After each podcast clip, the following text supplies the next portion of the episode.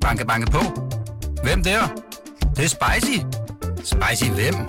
Spicy Chicken McNuggets, der er tilbage på menuen hos McDonald's. Badum, bom, tji.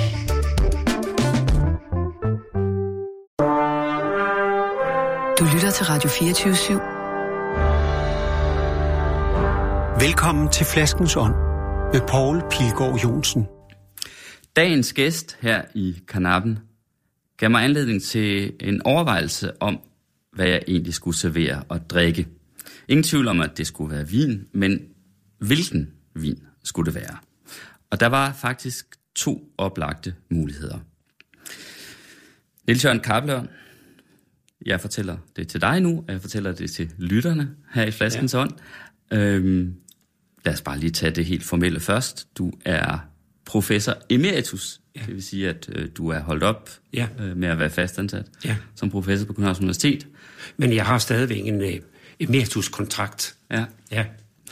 Du øh, har været leder af Søren Kirkegaard Forskningscentret, og som sådan, hvad skal man sige, øverst ansvarlig for udgivelsen af vel nok det største danske bogværk nogensinde.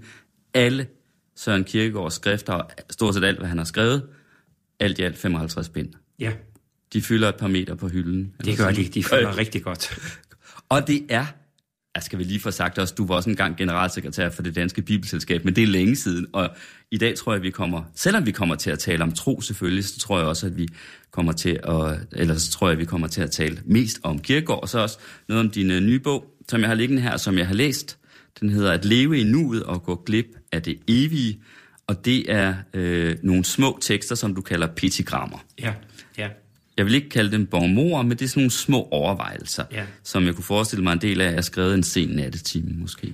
Det, de er skrevet på mange forskellige tidspunkter. Nogle gange i et tog, nogle gange på gaden, nogle gange en sen nattetime. Det, det, det er meget forskelligt. Lige når tanken kommer. Fordi ja, min erfaring er jo, at hvis ikke man skriver ned med det samme, når der er gået en time, så kan man ikke komme tanke om, hvad det var, man tænkte. Så bare lige at få ideen ned, så, når, så har jeg en øh, fast øh, øh, lille seddel inde i lommen, som siger sådan der, og så skriver jeg Og den ned. har du der i lommen, som og, og så, Ja, og så skynder jeg mig at skrive dem ned, og så når jeg kommer hjem, så bearbejder jeg dem, og, og, og, og, øh, og så får de lov at ligge lidt, og så ser jeg på dem igen, og hvis jeg så stadigvæk synes, de holder, så får de lov at komme ind i computeren. De lærer lidt ligesom vi. Øh, ja, altså, det øh, og det har med Søren Kierkegaard at gøre, at jeg fik en overvejelse om, hvad vi skulle drikke. Se, den ene mulighed, det var champagne. Og jeg vil lige sige, jeg tror ikke, at jeg kan fortælle dig ret meget om Søren Kierkegaard, som du ikke ved i forvejen. Mås- men måske kan jeg faktisk fortælle dig en smule. Lad os nu se. Ja. Det første, den første overvejelse var champagne. Og det øh, er ikke så meget på grund af Søren Kierkegaards øh, ord i enten eller, hvor, han, hvor, hvor der står, med et knald må elskovens blomst åbne sig, følelsen vil med magt, ligesom champagne, bryde sit lukke. Ja. Smuk ja. beskrivelse af forelskelsen, ja. ikke? Ja. som champagneproppen, der ryger ja. af. Ja. Men det var faktisk mere fordi jeg, øh, og det er så sådan en lille, øh, hvad hedder det, hobby jeg har, jeg kan godt lide at gå og læse nogle øh, erindringer af folk, også gerne nogle gamle erindringer, og på et tidspunkt så læste jeg Wilhelm Birkedals erindringer. Ja. Wilhelm Birkedal, han var jo præst, øh, og en af de første, hvad skal man sige, disciple af Grundtvig, ja. kan man sige. Ja. Ja. Og øh, han fortæller i sine erindringer om en dag, han traf Søren Kirkegaard på en café. Og de er født næsten på samme tidspunkt, der i begyndelsen af 1800-tallet. Ja, ikke? Ja.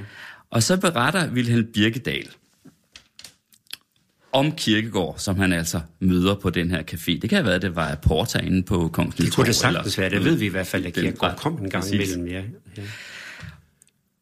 Birkedal skriver, han, altså Kirkegaard, sad med en ikke lille portion herreretter og en mægtig glaspokal med skummende vin foran sig. Han havde da alt lige begyndt sin strenge polemik imod den officielle kristendom, og jeg fik syn for savn, at den afdøen fra verden og det i det mindste ublodige martyrium, han tidligere prædikede for os andre og gjorde til kendetegn for ægte kristendom, anvendte han ikke på sig selv – Ti det var en ganske rigelig verdensnydelse, han her beredte sig. Han råbte straks til mig, som dengang stod i en hård kirkekamp. Goddag, Birkedal, de ser godt ud. Ja, de som forfølges bliver fede. Jeg svarede, ja, og de, som forfølger, bliver magre. Til trods hans gode levemåde, var han kun skin og ben, skriver Birkedal. Ja. det er ja. en vidunderlig ja. passage. Ja. Og det, jeg også festede mig ved her, var jo, at Birkedal beretter, at Kirkegaard sad med en mægtig glaspokal med ja. skummende vin foran ja. sig. Ja. På det her tidspunkt, som jo nok har været øh, i midten af, af, det har været i, hvad har det været, 1800, slutningen af 30'erne og 40'erne måske, Øh, ikke hvis han var i gang med, med, med angrebet på kirken, så er det, så er det i 55, 54, 55. Ja, han var lige begyndt, skriver han her. Okay, så er vi cirka 1850 måske. Ja, det vil jeg, ja, det, det Præcis. jeg tro. Ja. På det tidspunkt, der er det ikke sandsynligt, at der har øh, fandtes andre slags skummende vin i Danmark end champagne. Nej. Godt nok begynder øh, den første tysk ejendom at lave skummende vin i 1826, tror jeg det er. Men næppe noget til København. Vi ved det ikke, men i hvert fald var der champagne, for der havde man jo lavet vin med bobler ja. meget længe, og alt ja. det mere nymoden, så han altså kava og den slags, det var der slet ikke tale om. Nej. Så jeg tror, vi må regne med, at øh, Kierkegaard har drukket champagne. Ja. Det tror jeg. Så det var, havde jo været en oplagt mulighed. Ja. Men det blev altså den her i stedet for. Og det er en Margot. Ja. Det er en vin fra en ejendom, der hedder Chateau d'Ancludet, årgang 2019. Det er en, øh, en ret dejlig vin. Nu skåler vi lige, så skal jeg forklare, hvorfor jeg valgte den. Skål. Skål. Og endnu en gang velkommen her i programmet, Kaffe Tak skal du have.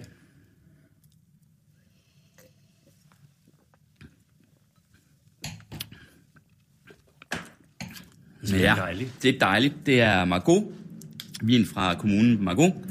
Skulle det have været helt rigtigt, så skulle det have været selveste Chateau Margot Øh, den er desværre øh, så kostbar, så den ligger uden for, for rækkevidden i programmet. Den kan vi drømme om og, for. Ja. Men det er glimrende, øh, rigtig glimrende altid sådan et slot, der er virkelig uh, good value for money, kan man sige. 2009 var rigtig, rigtig god overgang uh, i hele Bordeaux, og nu har den så fået lidt alder, og det skal det have.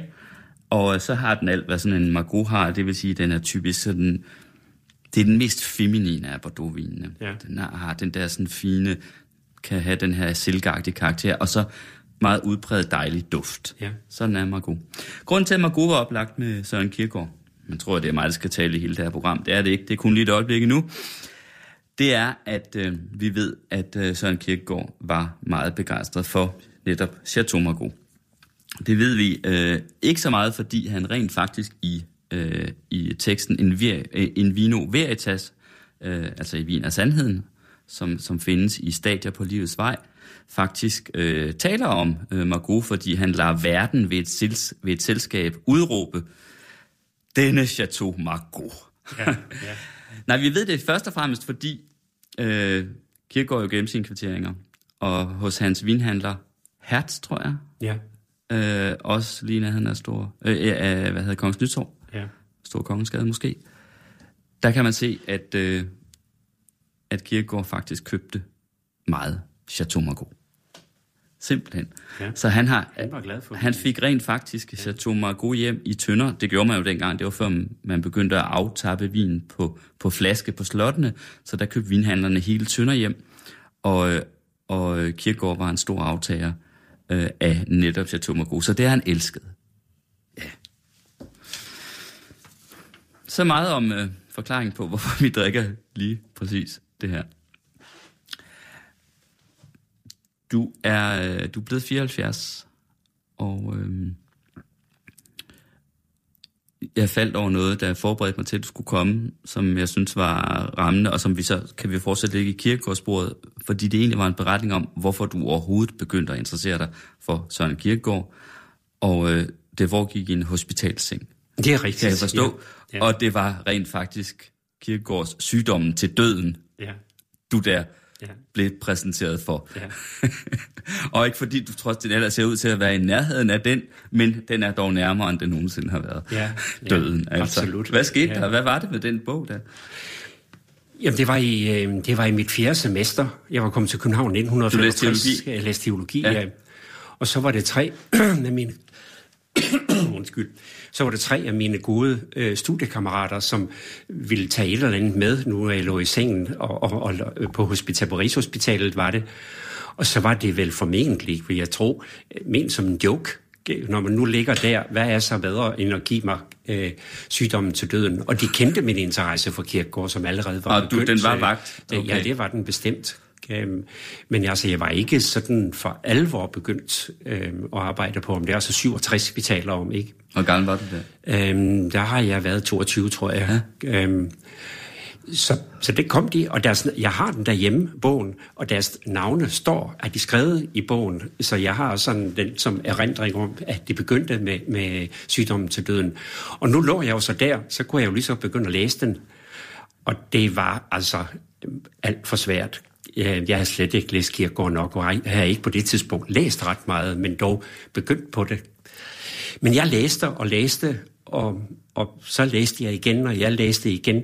Og et eller andet sted, så fornemmede jeg, at men det var jo mig, det handlede om. Det vidste jeg selvfølgelig godt historisk, det ikke var. Men altså, jeg fandt mig selv aftegnet i det, jeg læste. Og dermed var jeg allerede, øh, hvad skal man sige, påvirket. Senere fandt jeg ud af, at Kirkegaard var meget glad for et citat fra den romerske digter Horat, som skriver DT Fabula Narratur. Og så begynder han også med, byt navnet om, og så er det dig, historien handler om. Og det er jo det, det hele drejer sig om, det er, at man lader sig involvere øh, af teksten. For hvis ikke man lader sig involvere, så kommer man ikke ind i den. For den er skrevet for, at man skal involvere sig. Mm. Og det blev jeg. Og så fortsatte jeg. Så fortsatte Ja. Mm. Så jeg altså sidste år, i maj, der var det 50 år siden, at jeg sådan for alvor konkret begyndte at arbejde med Kirkegaard, nemlig med et indeks til hans øh, efterladte papirer. Mm. Må man være så uartig at spørge, hvad du er indlagt for? Det var øh, for dårlig mave. Ja. Det har jeg jo haft, som det fremgår på bogen, øh, haft kronisk siden 1963. Og var det ved den lejlighed, du skulle opereres? Nej, altså, det var sket i 63. Det var sket? Ja. ja. Okay. Grund til, at, øh, at øh, jeg kommer ind på det, det er jo fordi, øh, når man læser din, din bog her, der, der lige er udkommet, ikke? Med de her små piktogrammer, der fremgår det jo, øh, der, der lægger du ikke skjul på, at, øh, at den lidelse, som jo, kan jeg forstå, faktisk øh, uafvendeligt, eller lige siden dengang, øh, har øh, sat sine spor hos dig i form af smerter. Ja. Du har simpelthen ondt. 24-7. du har ondt 24-7? Ja. ja. Du har ondt i maven? Ja, tid. Ja. ja. Tager du noget for det? Nej, Øh, egentlig ikke, men det vil sige, at nu er jeg så begyndt på det, fordi der er en, en læge på Rigshospitalet, som, som har sagt, at der var i hvert fald et forsøg værd at tage noget sovemedicin. Og det har jeg været imod altid. Jeg, jeg synes, det er kunstigt, at man skal sove på medicin. Og det siger jeg ikke, fordi man ikke skal, hvis det er sådan, man har brug for det. Men jeg troede ikke på, at det kunne hjælpe for smerter. Øhm, så det har jeg gjort nu i år, nogle, i en periode. Og det vil sige, at jeg er kommet væk fra de der netter på netter på netter på netter, hvor jeg kun har fået to-tre timer søvn. Fordi pointen er, at hvis man får sovet, så slapper man også af mm. i forhold til den spænding, der sker automatisk, når man har så ondt. Så nu får jeg i hvert fald sovet, om, om end det så er kunstige grunde. Så ellers gør jeg ikke, og så har jeg så fået at vide, så kan jeg tage det en eller to panodiler, ellers har jeg spist alt for mange panodiler. Mm. Og så begynder de at give nogle andre øh, bivirkninger. Så du har ondt hele tiden? Og sådan noget. Hvad siger du? Du har ondt hele tiden? Altid. Ja, det har jeg du også lige nu, stå... når du Ja, det har jeg. Men det er en udholdelig smerte dog? Ja, det, det er det. Øhm, ja, det siger jeg jo bare, men, fordi du rent faktisk sidder her og men, taler. Men, men det er det jo i perioder, og perioder er det ikke. Og problemet for mig er, at jeg har arbejdet så meget med at hæve smertetærskelen. Og det kan lade sig gøre. Man kan hæve den og hæve den. Problemet er, når man gør det, og det så virkelig gør ondt, og lægger over den smertetærskel, så gør det altså ufattelig meget ondt. Mm.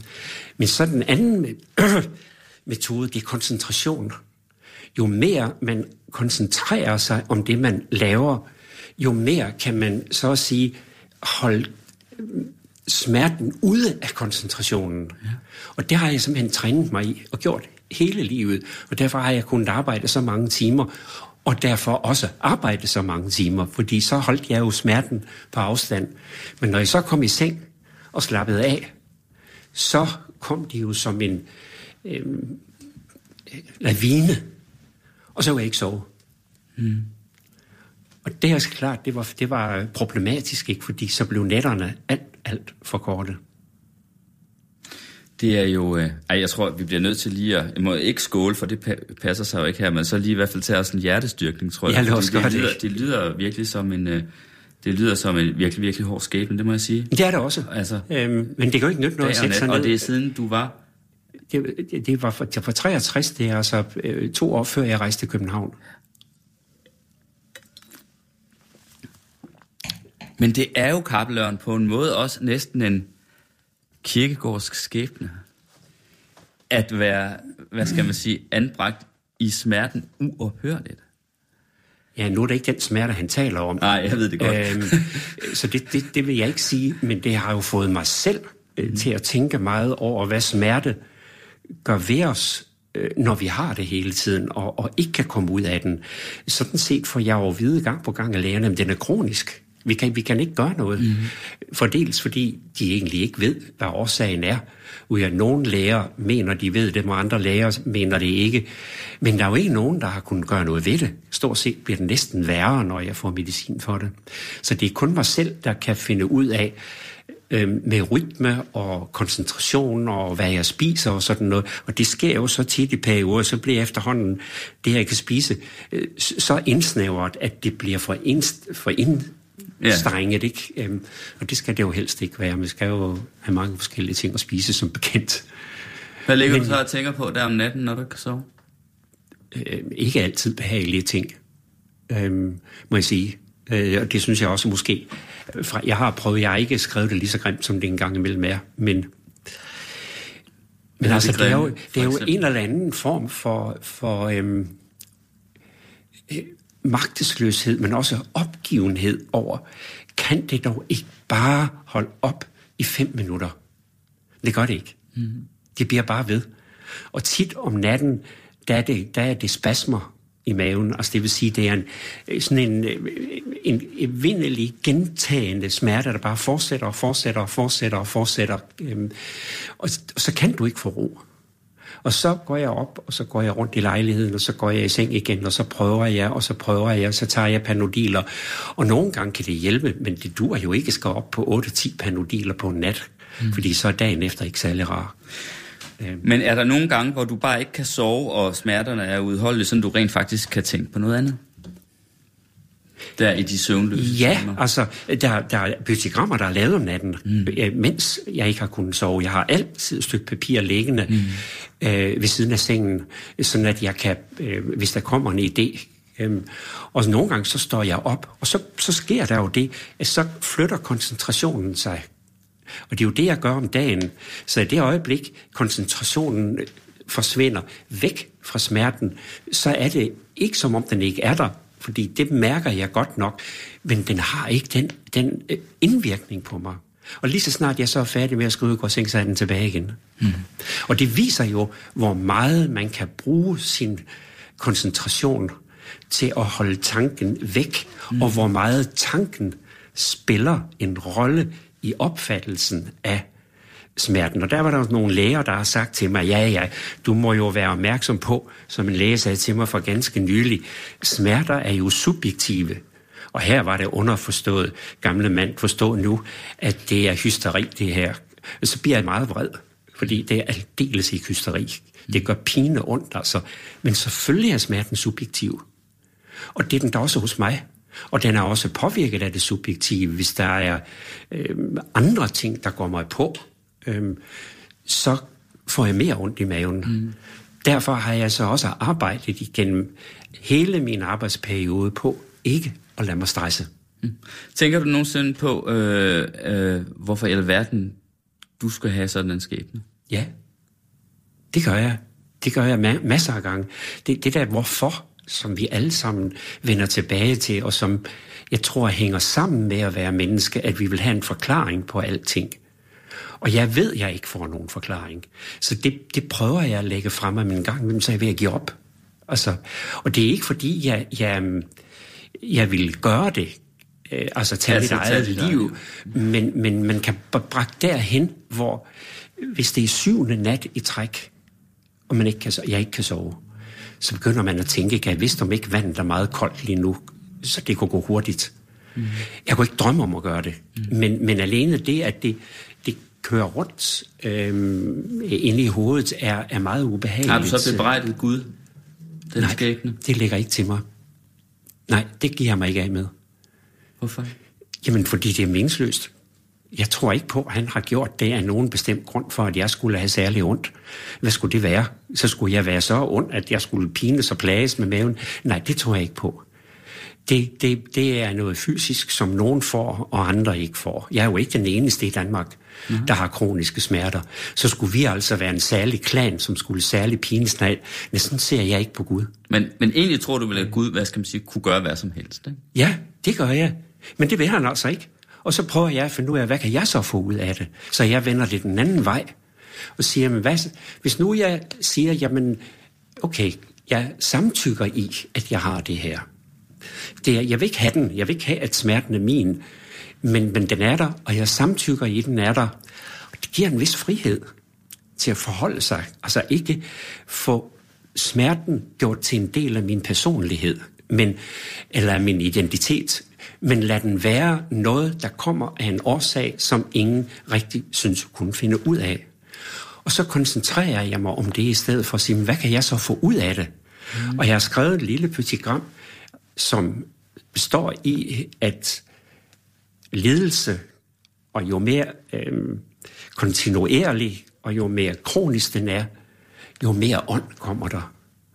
Og det tror jeg hænger sammen med, at man man bliver nødt til, jeg siger man, jeg bør sige jeg, for jeg kan jo ikke sige noget om andre, men jeg mener også, at det gælder andre, at man øh, må koncentrere sig ud af kroppen for at kunne klare smerten, og derved giver man plads til ånden. Mm. Du siger, at du ikke kunne øh, drømme om at tage livet af dig selv. Hvordan øh, lidt mærkeligt ord at bruge her, men hvordan drømmer du så om, at din død bliver? Hvordan min død bliver? Ja. Hvordan drømmer du om, den bliver? Håber, den bliver? Hvordan jeg håber, ja. ja. Altså, jeg følger ikke den om sig gribende og gentagende opfattelse af, at giv jeg dog kunne falde om med et brag på gulvet og dø lige med det samme, uden selv at vide det. Jeg håber, at øh, for det første, at jeg må være bevidst øh, til det sidste, det ved jeg godt, at ikke er nogen selvfølge, øh, men i hvert fald i en vis periode frem imod, det skal komme, og at jeg er for et længere sygdomsforløb, så jeg kan forberede mig. Også forberede mig i forhold til de mennesker, som jeg måske synes, jeg har noget, jeg skal have talt med om, og ikke har fået gjort. Øhm, men også modnes i den tanke, at nu er det min tur. Mm. Øh, Synes du, det er udtryk for, hvad, jeg ikke, hvad man skal kalde det, sådan en overfladisk livsindstilling og håbe på en bræt og hurtig smertefri død?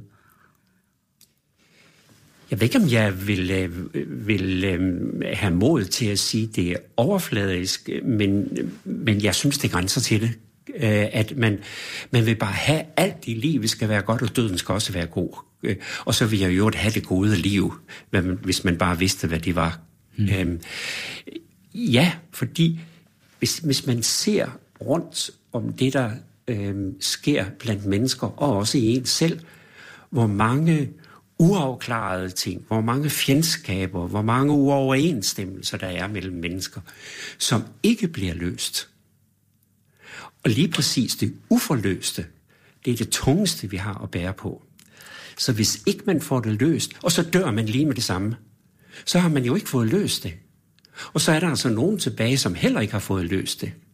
Og de kommer til at leve med noget uforløst. Og det er tungt, hvis man tænker over det. Det, der tynger os mest, det er det, vi ikke har fået forløst. Mm. Så derfor ønsker jeg det. Og det vil jeg synes, andre skulle overveje. og i virkeligheden er det jo ikke noget, vi selv kan gøre fra eller til, når det kommer til stykket. Men vi har da lov at håbe på den. Og jeg vil også sige, i, som jeg nu er sat sammen, og som kristen, så beder jeg også om det at det må blive sådan. Og det kan være, at det ikke bliver sådan, men jeg har jo lov at håbe. Altså langvejt, om man så må sige? Eller ja, i hvert fald en vis, øh, en vis øh, periode, øh, sådan at man på en eller anden måde, nu, nu er jeg klar over, at min tid er kommet. Øhm, og så kan man, øhm, jeg har været siddet ved, jeg ved ikke, hvor mange mennesker siger mange, men, men adskillige i hvert fald mennesker, der skulle dø. Og det er jo et meget væsentligt tidspunkt, hvor man kan få lejlighed til måske at sige noget, som man ikke har kunnet få sagt til hinanden før. Mm. Så det er ikke nogen uvæsentlig tid der fra det øjeblik, man ved, at nu er den tid kommet. Niels Jørgen Kaplan, lad os lige skåle her en gang, og så tag lige en stor sluk, for jeg stiller et stort spørgsmål bagefter. Ja, skål. Ja.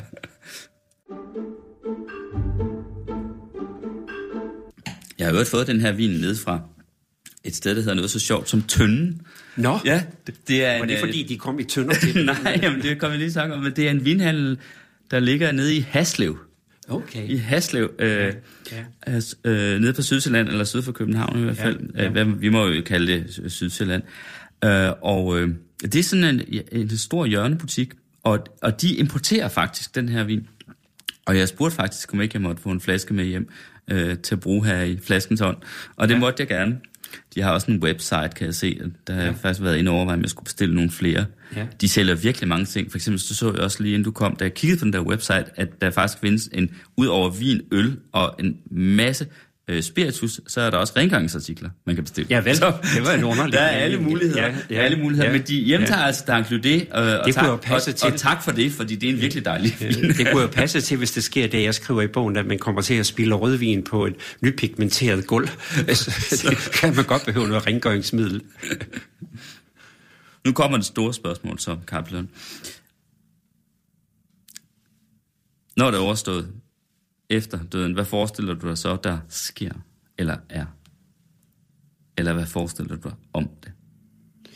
Altså, jeg har ikke øh, en konkret forestilling om, hvordan det ser ud, eller hvordan det bliver. Men jeg har en meget klar, ikke blot forestilling, men jeg har også en meget klar tro på, at der er en evighed. Og hvis du øh, bemærker i bogen, så er der næsten ingen punktummer øh, efter pøsigrammerne. Og der er mange, mange bagkanter, der heller ikke er afsluttet. Øhm, og det er for mig en, en ydre form på at vise, at det her det er uafsluttet. Det, teksterne er egentlig uafsluttet, fordi tænkningen altid vil være uafsluttet. Ellers er det ikke tænkning for mig. Øhm, men også at livet øh, ikke er, er afsluttet. Der er en, den, og den uafsluttethed, den er både nu, øh, at det er jo ikke afsluttet, før vi dør, men det er heller ikke afsluttet, når vi dør. For det fortsætter på et eller andet tidspunkt i evigheden. Så det er altså også bygget ind i selve den ydre form. Men man kan jo ikke, form. man kan vel ikke lade være med at gøre sig nogle tanker om, samtidig, det gør jeg da selv om, altså hvordan det så foregår i den der evighed. Det gør jeg ikke, fordi jeg ved ikke hvad, rigtig hvad. Det bliver jo kun en, en, en eller anden forestilling, som vil være et billede, som svarer til et eller andet. Det vil sikkert være, skulle være en stor, skøn lejlighed, som den vi sidder i her, eller sådan noget. Det gør jeg virkelig ikke. Jeg, jeg, jeg tror på, at det er et liv, hvor vi alle sammen lever i kærlighed. Det er det eneste, jeg har at sige om det. Og det synes jeg også er nok. Og i fred. Tænk at leve et liv i kærlighed og fred. Man kan næsten ikke tænke sig noget mere vidunderligt. Kan man det? Nej, det lyder paradisisk. Hvad siger du? ja, det lyder paradisisk. Ja, men det er det jo også. Ja, det er jo det. Vi er jo sådan Det er set det nye paradis, ikke? Øh, jo Vi er jo det. smidt ud af paradiset, og vi får muligheden for at komme tilbage til paradiset. Og det, at vi er smidt ud af paradiset, er jo netop en af de, de alvorlige ting, der er sket med os, som efterlader en konstant længsel øh, i os, som vi ikke kan rigtig få håndteret. Og som jeg synes, man ser også rigtig meget i dag. Mm. Og det er jo blevet moderne og længes. Men det er jo sådan, jeg ved ikke, hvor det er kommet fra. Øhm, Jeg håber bare ikke, de løber vildt i deres labyrinter, længselslabyrinter, fordi man må jo prøve at finde ud af, hvad den længsel, hvad kommer den af? Hvor, hvor, hvor, hvor, hvor stammer den fra? Øhm, Og jeg tror virkelig, at den grundlæggende længsel i tilværelsen, som ofte tager form af, at jeg længes efter kærlighed, eller jeg længes efter mening i livet, jeg længes måske ligefrem efter mening med livet, eller jeg længes efter sammenhæng, osv., øhm, at det er en grundlæggende længsel efter Gud. Mm. Så længsel er for mig at se en, den mest grundlæggende religiøse følelse. Men så søger vi andre steder at finde en, et svar på det, fordi vi vil ikke søge det i det religiøse. Nogen af os i hvert fald. Mm, men du ved godt. Nu lavede du faktisk lige en uh, skælden mellem, øh, mellem øh, meningen med livet og meningen i livet. Ja, ja. Den forskel er der måske mange, der ikke umiddelbart vil være så bevidst om. Hvad mener du? Hvad er forskellen? Altså, ja, forskellen er, at mening i livet, det er jo det liv, vi lever. Og der er noget for eksempel, som jo filosofien beskæftiger sig meget sig, og alle, der beskæftiger sig med, hvad det er at være mennesker, og hvad det er at leve, det er, hvordan finder vi en mening i det liv, vi lever. Men meningen med livet ligger jo et skridt højere, for har livet også et, et noget teleologisk, altså noget intentionelt, noget, der ligger øh, ud over, som er den grundlæggende mening med, at vi er mennesker på denne jord. Og det, siger, og det øh, har jeg hørt mange gange, filosofer sige, det beskæftiger vi os ikke med, det overlader vi til teologerne. Øhm, og det er så Hvad den større mening er, bare en ja, ord, ja, eller højere, skulle man Ja, en, en højere mening ja. med, med tilværelsen. Men ikke desto mindre tror jeg, at det er jo det, der ligger i det, vi talte om før, med dette, hvorfor? Hvorfor? Det er der mange, der siger, hvis, hvis, øh, hvis, der, hvis de har en meget kær øh, aller værst, hvis det er et barn, men jo en, der er nært øh, stående, som enten bliver meget, meget syg eller dør, så stiller man spørgsmål, jamen hvorfor lige os? Hvorfor ikke? Og hvorfor sker det lige, hvor vi bor? Det ser man tit, når der er sket noget ulykkeligt mm. med terror eller med mm. andre øh, bander og hvad ved jeg. Så, så ser man tit, mennesker siger på fjernsyn, jamen hvorfor lige, hvor vi bor? Og det hvorfor, det er egentlig spørgsmålet om, er der dog ikke en mening med tilværelsen? Og ikke kun en mening i tilværelsen, vil jeg tro. Mm. Og der er der så mange, der vil sige, jamen, øh, det er der så i hvert fald en mærkelig mening med tilværelsen, om man så må sige, at ja. nogen men det, men det hænger skal jo... over, og viderefares det, at noget, noget skal overgå nogen. Ja, men det hænger jo sammen med den erkendelse, som, som kommer ud af at tænke over det at livet altid er tvetydigt. Der er ikke en, en entydig mening i tilværelsen. Hvis der var, så ville det hele jo være meget nemt. Men fordi vi er spændt ud imellem meningsløshed og mening, så er der ikke én mening. Vi skal selv være med til at finde den mening. Og det er jo en af måderne, det er ved at blive religiøs, eller ved at tro på Gud. Og en anden måde, det kan være mange, mange andre måder, man prøver at, at finde, eller også lader man være, og så skynder man sig at spille noget høj musik, så man ikke kan høre, hvad man selv tænker. jeg skænker lidt mere kapløn.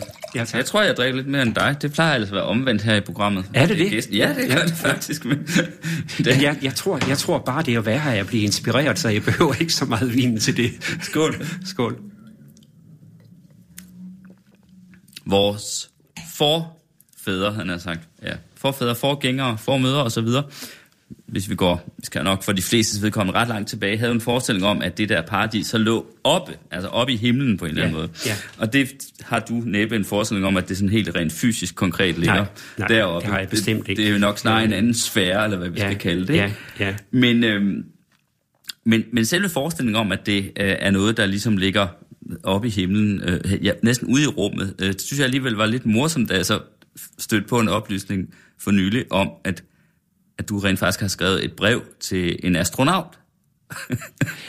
altså Andreas Mogensen, som er den første og vel eneste dansker, der har været ude i rummet, ikke? Ja, men ikke kun et brev. Altså, han, jeg, jeg blev bedt om at finde ud af, øhm, om ikke der var en kirkegårdbog, som kunne komme med derop. Som op han i skulle, Op i rummen, ja. Mm. Og det skulle have en første udgave. Og den skulle bringes, han skulle have den med op. Det, det, du drømmer ikke om, hvad man skulle igennem af, af tanker om det. Øhm, og det skulle jo være sikkerhed og sådan noget. Og så blev jeg bedt om, at jeg skulle skrive et brev til ham om, hvorfor jeg havde valgt netop den bog. Så sagde jeg, det vil jeg meget gerne, men det er under forudsætning af at få lov til at møde ham. Fordi ellers så kan jeg ikke, jeg, jeg vil ikke skrive det ud i den frie luft, fordi jeg må ligesom finde ud af, hvordan han vil reagere på det det er igen det der med at involvere og få involveret, ikke? Fint, det fik jeg så lov til. Og så fortalte jeg ham om det, men der havde jeg så altså sendt det der brev til ham om, hvorfor jeg synes, det var den der bog, han Og hvilken Søren Kierkegaard-bog skulle det var, Andreas Mogensen så have med? Liljen på marken og fuglen under himlen. Liljen på marken og fuglen under Som har tre øh, afsnit om øh, tavshed, lydighed og glæde. Og alle dele mener jeg sådan set, man kunne sætte i forbindelse med øh, det, som han skulle ud for. Og det, det var en meget fin samtale. Jeg tror, vi talte sammen i en time mm. om det. Ja.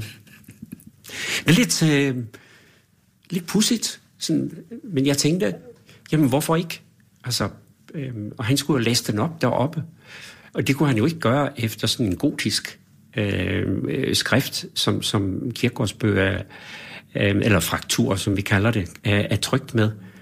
Så han skulle altså have en moderne oversættelse med, og den måtte ikke være for tung, fordi så kunne han ikke have det hele med, så der var mange ting, der skulle tænkes på.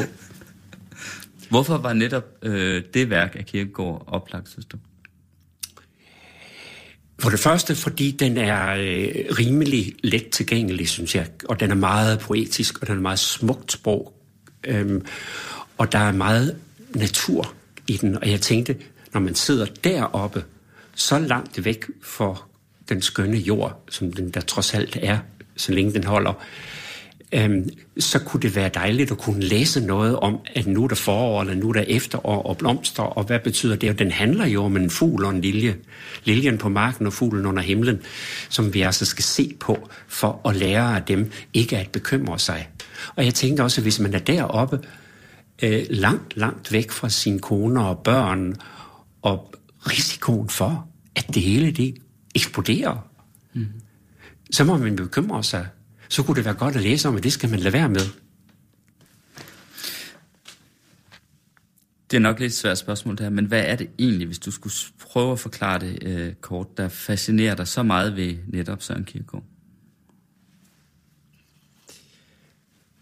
Ja, det er, er mange ting, men, men det er blandt andet det her med, at, at når man læser ham, så opdager man, hvis man ellers tør give slip på sig selv, at være redde til at lade sig involvere, at det han skriver, det handler om mit liv. Det synes jeg ikke, der er så mange, der gør. Det er han fremragende til. Han har en, en kolossal indlevelsesevne mm. i eksistensen og i menneskers psyke. Øhm, det er det ene.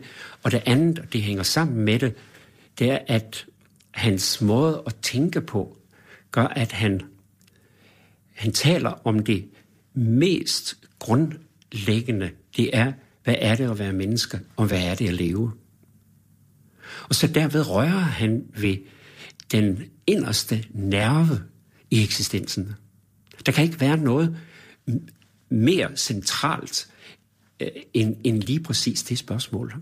Hvorfor er det, vi ikke alle sammen går rundt og er lykkelige? Mm. Det skulle man jo tro. Vi er mennesker, vi lever nu i dag, solskin, blå himmel. Hvorfor går vi ikke alle sammen rundt og lykkelige? Det er vi jo ikke. Og den rystelse, ligesom at, at, at erkende, at, at øhm, man kan ikke bare gå rundt og være glad. Eller rettere, det kan godt være, at man bare kunne, men vi er det ikke. Og den rystelse har jeg prøvet at skrive om i, i den her at leve i nuet og gå glip af det, af det evige. Mm. Om at, at ligesom øhm, kontinentalpladerne, når der er jordrystelse, de kontinentalplader, de forskyder sig i forhold til hinanden. Ikke? Mm. Så kan den eksistensrystelse, det er at opdage, at, at min, min tilværelse hænger ikke fuldstændig sammen. Jeg er jo ikke kun lykkelig. Jeg er ikke kun ked af det. Men der er hele tiden noget, som har et, et øh, men ved sig. Og den rystelse, den får så at sige selvet til at forskyde sig, ligesom kontinentalpladerne, i forhold til hinanden, så, så eksistensen ikke kommer til at hænge helt sammen. Og de forskydninger, det er dem, der plager os. Vi kan ikke få, vi kan ikke få livet til at hænge sammen som en helhed. Og så taler vi jo så meget om øh, politisk om sammenhængskraften. Ja tak. Mm. Men har vi en sammenhængskraft hver enkelt? Hvis ikke vi har det, hvordan i alverden skulle samfundet så kunne have det? Mm. Ja, det... Øh... Ja, men jeg vil bare lige sige, Nu tager jeg lige selv en sluk her, fordi nu kan jeg prøve at formulere mig rigtigt.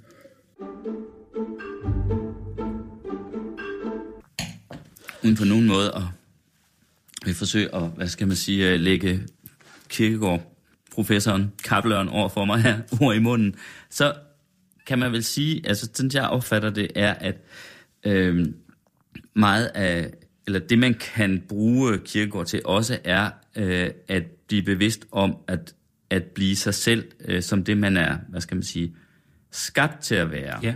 Altså, øh, sådan set ikke det, øh, man selv skaber ved sig selv. Altså, det er jo for fantastisk udtryk, øh, at skabe sig selv, ikke? Det har den ja. dobbelte betydning, ja, ja, at skabe ja, sig selv og, ja, og skabe sig. og skabe sig, ikke? Ja. Men, men, men, men det er ikke, altså, at det, det er, der, der er en distinktion mellem det, som man selv tror, at man gerne vil gøre sig til, øh, øh, der havde vi den igen, en dobbelthed, ja. at gøre sig ja. til, ja. eller gøre sig til, ikke? Ja. ja. ja. det, det er der, der, der dobbelthed hele tiden. Ja, det, er, det, er, det er jo helt fantastisk, ikke? Ja. Øh, men at det ikke er det, det handler om. Det er ikke på den måde, man skal, hvad skal man sige, øh, blive til sig selv. Eller man skal, det er ikke den måde, man skal blive sig selv på. Nej, der er en, der er en interessant... Man skal blive til noget, man på, på en måde på forhånd er skabt til at være. Kan man sige det sådan? Det er det, det, er det der er det interessante. Ikke at man... Vi hele tiden prøver at lede efter, hvem vi er. Og det ved vi jo i hvert fald fra puberteten om ikke andre øh, øh, tidspunkter, hvor man skal virkelig finde ud af, hvem man er, både på den ene og på den anden måde. Ikke? Og det kan jo godt blive ved meget længe, og måske blive ved hele livet. Og jeg håber egentlig, det bliver ved hele livet, at man bliver ved med at tænke over, hvem er jeg? I stedet for, hvem er det, jeg gerne ville være? Og så kommer man hen og ser på sig selv i spejlet, og så prøver man, om man kan genkende sig selv. Det kan man ikke. Fordi man vil være en anden, end den man egentlig er. Så det drejer sig om, og, og der er, synes jeg, at Kirkegaard for ofte bliver misforstået, fordi han siger, at man skal til intet gøre selvet.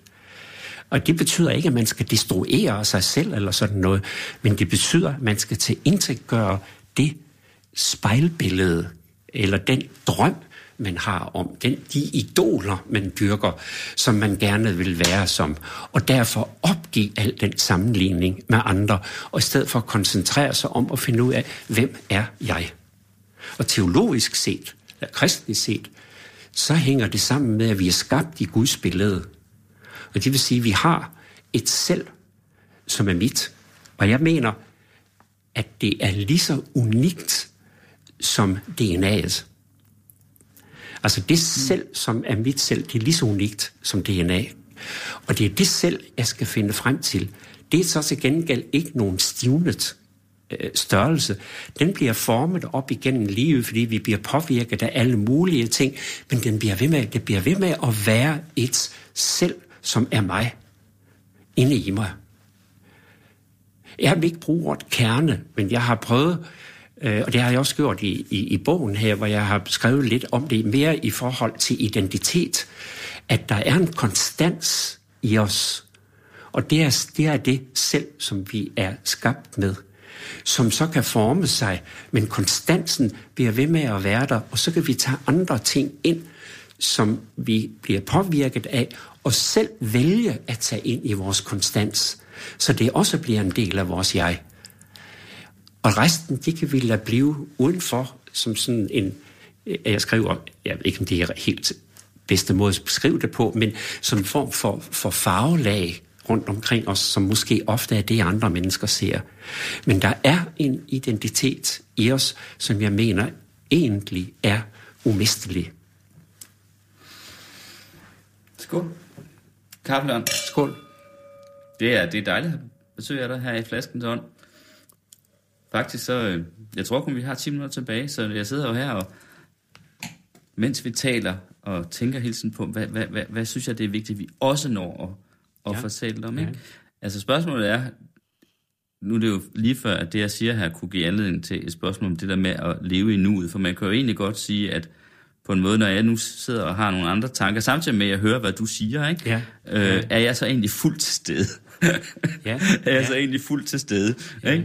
Hvad, det, tænk, hvad tænker du egentlig om det der med, at, jeg ved ikke, hvorfor det der med at leve i nuet så kom ind i mit hoved, men det er jo sådan noget, folk, et meget ofte anvendt udtryk ja, det er det. nu om dagen. Ikke? I altså, bøger er det jo en det, det er sådan en slags fast, ideal ja, i Seljes ja. at man skal leve i nuet. Ja, ikke? jo. Øhm, ja, ja. Men jeg kunne på en måde forestille mig, at du ikke, hvad skal man sige, helt abonnerer på, på sådan en, øh, en forestilling. Det er jo det, der ligger i titlen, og der er faktisk også et pentagram om den. Øhm, jeg tror, det er på side 43, hvis du vil se den. Øhm, men, men det er, øhm, når jeg er imod det der med nuet, så er det fordi et nu er et punkt uden udstrækning. Det vil sige, at man kan simpelthen ikke være i nuet. Så det at være i nuet, det vil betyde, hvis man skulle gøre det, og det har man jo vildt siden øh, eksistentialismens dage, der kaldte man det noget andet, men det var egentlig også, det det, var det eneste, man kunne. Man skulle vælge sig selv i hvert enkelt øjeblik, og der er øjeblikket identisk med nuet, ikke? Mm. Og det betyder, at livet bliver bare fyldt af nuer, og der bliver ingen sammenhæng i vores tilværelse, og det er jo det, vi leder allermest Tror du ikke, de fleste, der bruger det udtryk, egentlig tænker på det som sådan, man skal bare prøve at være meget til stede øh, i den situation, man er i, og så ikke bekymre sig så meget om i morgen? Så kunne man vel også jamen, tage at se det. Det, det ligner det, der på en måde en, en kristen tanke. Jamen, hvis det er det, så er det da fint, men så skal det være med at tale om at leve i nuet. Så skal man, så skal man i stedet for, synes jeg, bruge Kierkegaards udtryk, at man skal være sig selv og også andre nærværende i dag. Fordi der er der udstrækning. Altså, der, der kan man være til i dag, uden at bekymre sig om dagen i morgen. Mm. Så det er et spørgsmål om, den, om det er en nærvær, i stedet for at være i nuet. Det kan jeg meget bedre lide. Altså, der er meget mere fylde øh, i det, end der er med at leve i nuet. Det bliver meget, jeg synes virkelig, om undskyld mig, at det bliver overfladisk. Mm. Og det er det der gamle carpe diem med grib dagen, mm. som det jo dog betyder. Det ser jo ikke grib nu ud, men, ja, men det er jo grib det, mens det er der. Jamen, man skal jo også lige have plads til, at man når at få tænkt sig om, var det nu det, jeg skulle gribe? Mm lytter, som har været med her fra begyndelsen, er jo næppe i tvivl om, øh, hvad skal man sige, din øh, meget rodfæstede kristne, øh, kristendom, kan vi vel bare kalde det, ikke? Øh, og jeg ved, at du er, er vokset op i øh, Østjylland mellem Horsens og Vejle. Gammel ja. Sole, ja, ikke? Gammel Sole. Ja. Øh, hvor der faktisk i ligefrem ligger et museum øh, for den bevægelse, øh, som øh, måske ikke så mange har hørt om, men som, som man kalder, eller kalder de stærke jyder. Ja. Ja. Som jo det kan vi simpelthen slet ikke nå at komme ind på hvad, øh, i større omfang, hvad det egentlig var, men man kan vel sige, at det var sådan en, en slags vækkelsesbevægelse, som var en blanding af pietistiske, altså hvor der ikke måtte være for meget udvendighed og for meget glimmer og så videre. Ja. Altså sådan en, hvad skal man sige, en ind, en indadvendt kristendom, ikke? Ja. og med nogle meget også men, strenge men, moralbegreber. Ja, øh, men med den tilføjelse, at de var utrolig sociale. Det var utroligt socialt, og, ja. og det var altså, på den måde, de, kun giftede sig, de giftede sig kun med hinanden. Nå ja, også det, men også det, at de tog sig af hinanden. Jeg forstår, ja. jeg forstår. Det var ja. bare en, det var en uartighed. Ja, ikke? Ja, men, ja. men jeg vil sige, øh, i dag ville man måske kan, altså, næsten kunne kalde det en slags sekt, eller hvad man skal sige, selvom det er sådan en meget, meget stor sekt, for det ja. var dog trods alt, de havde også mange friskoler. Men den her bevægelse, øh, som nogen ville anse som en arts øh, sort kristendom. Ja. Øh, bevægelsen ja. blev senere opslugt af indre mission. Den ja. findes ikke ja. længere. Øh, men, men den er, du, altså, du er alligevel vokset op i det der område. Jeg kan fornemme øh, på noget af det, jeg har læst øh, om og er der, at øh, altså, dine forældre kan vel næppe have været, hvad skal man sige, en del af de stærke jyder, fordi det, det, det, det, det var det det? Ja, altså, ja. Så må det have været nogle af de sidste. Vi kommer ud alligevel. af, af fuld den stærke Det er det, jeg vil spørge ja, om. Altså ja, selve traditionen, ja. tankegangen, ja. hvad skal man sige, den åndelighed, der har ligget i det, ja. er du altså vokset op. Ja, bestemt. Og vores naboer var dem, der var, øh, så at sige, øh, de førende inden for, for stærke jyder øh, i hele området. Men det skal siges, at min far øh, var nok gået mere i retning af indre mission, og min mor fulgte, fulgte med, men hun gjorde det ikke med hjertet. Hun forblev stærk jyde øh, hele sit liv. Men i øh, dit hjerte, altså hvad, hvad, hvad er det har... Altså, fordi du er jo ikke intermissionsk i den forstand, som de fleste nej, ville nej, opfatte nej, det. det er jeg øh, ikke. Det er jeg ikke. Ja, men jeg kan, jeg kan mærke, jeg har øh, stadigvæk, jeg har nogle ting, som er med mig fra den. Og det er blandt andet, at man man skal gøre sit bedste, man skal gøre sin pligt, og man skal være ydmyg. Og det betyder ikke, at man skal ydmyge sig selv, men man skal være ydmyg over for de opgaver, man får. Og så skal man også tro, naturligvis. Mm. Øhm, Men de men, ting, du siger, der er nogle ting, som de færreste på, kristne men... ikke vil kunne skrive under på, eller hvad skal man sige, det vil, tror jeg heller ikke. Vil, vil tilslutte sig, men, men, men der lå jo vel også i bevægelsen der en, hvad skal man sige, trods alt mere mørk, eller øh, indadvendt, som sagt, næsten pietistisk øh, ja, det kristendom, i høj grad. som, som og, jeg og, kunne forestille mig, at du ikke abonnerer Og en kulturfjendskhed. Ja, en øh, kulturfjendskhed. Som jeg brød ud af. Fordi, øh, fordi og, det eneste, der betød noget, var skriften, sådan ja, set. Og, jeg kan og sige ikke det omgivende samfund. Da, da jeg begyndte og ville gå på gymnasiet, der gik det først rigtig galt. Det var slemt nok, at jeg ville på, på, øh, i mellemskolen, men der havde min storebror dog også gået. Og vi gik ikke i den private skole. Vores forældre syntes, at vi skulle uddanne mm. os Øhm, og det var allerede meget, meget uleset i området. Så vi var i, i, kommuneskolen og ikke i den private skole, som altså lå... Altså en religiøse private skole? Ja, som lå ja. bare stenkast fra mit hjem, og der havde begge mine forældre gået. Mm. Men da jeg så skulle i gymnasiet, så gik det helt galt, altså. Fordi det var at overgive sig til det onde. For der var man sikker på, at man ville blive udsat for så meget angreb på troen, at den ikke ville kunne holde. Mm. Og det var ikke, det var ikke, jeg synes ikke, det var rart, fordi jeg var skubbet ud af, at det der der var almenheden. Altså var, det miljø, du kom ja, fra. og du er sikkert bemærket... Og alligevel ikke en hel del af, eller en, en rigtig del af det, du kom hen til, går jeg også ud fra. Så. Nej, fordi det gør man jo ikke bare fra, en, øh, fra den ene dag til den anden. Men derfor kan du også mærke i bogen, hvor meget det der med det almene eller det normale mm. spiller en rolle i min, i min bevidsthed med, hvor jeg skal presses ind i en bestemt normalitet, som jeg synes præger vores tid forfærdeligt. Og jo mere, jo bredere normaliteten eller stærkere normaliteten bliver, jo øh, mere intolerant bliver man. Og den intolerance fandt jeg også hos de stærke jøder, som jo ikke burde være hos kristne. Mm. Men det var den. Så dine forældre havde sådan set ret i, at den, din tro, eller i hvert fald den tro, du havde, eller som de havde, kunne ikke holde til dit møde med verden.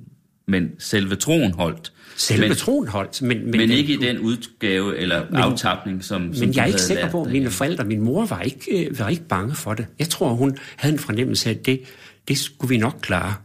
Øhm, jeg mener, jeg har, jeg har klaret det, men jeg har ikke forladt det fuldstændigt. Der, der er stadigvæk elementer i min måde at tænke på kristendommen på, men jeg abonnerer ikke på den sorte kristendom, men jeg abonnerer på, at kristendommen også har den dobbeltid, at den både har kærlighed og strenghed. Og det opgiver jeg ikke. Skål, Kaplørn. Skål. Vi skal snart slutte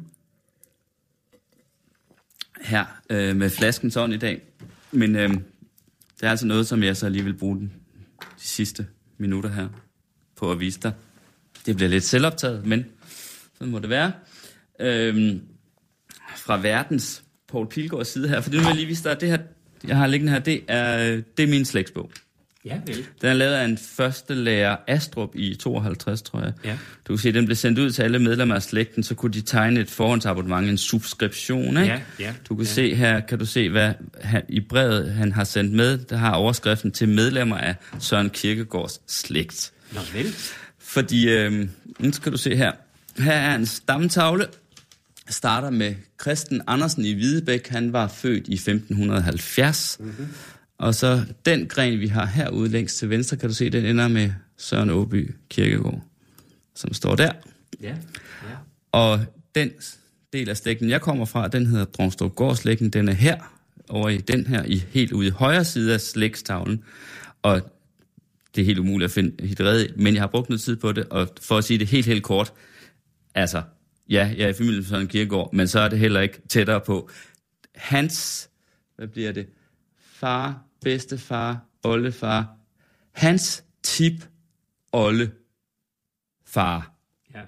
Søren Kierkegaards tip oldefar er min tip, tip, tip, tip, tip oldefar. Ja. ja. ja. Sådan er det. Ja. det sådan er det. Øh, og det, øh, men altså, du ved, selvfølgelig har han fået, øh, hvad hedder det, øh, heders pladsen her i, i, i slægtsbogen. Ikke? Jeg ved ikke, hvor meget ja. der er gået i arv. Det var i hvert fald ikke gået i arv direkte fra ham, eftersom han jo ikke var gift og ikke havde nogen børn. Nej. Men, Nej. men det, er dog, øh, det er dog slægten, og, øh, og jeg vil sige, at øh,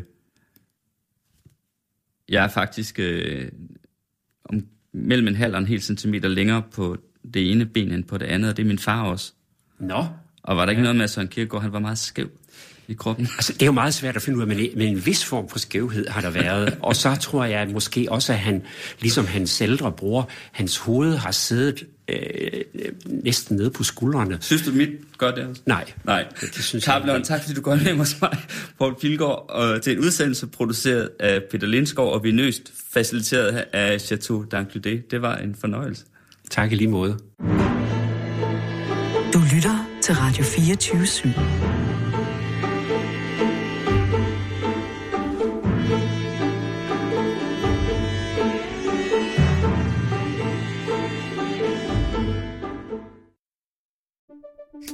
Banke, banke på. Hvem der? Det, det er spicy. Spicy hvem? Spicy Chicken McNuggets, der er tilbage på menuen hos McDonald's. Badum, bom, tji.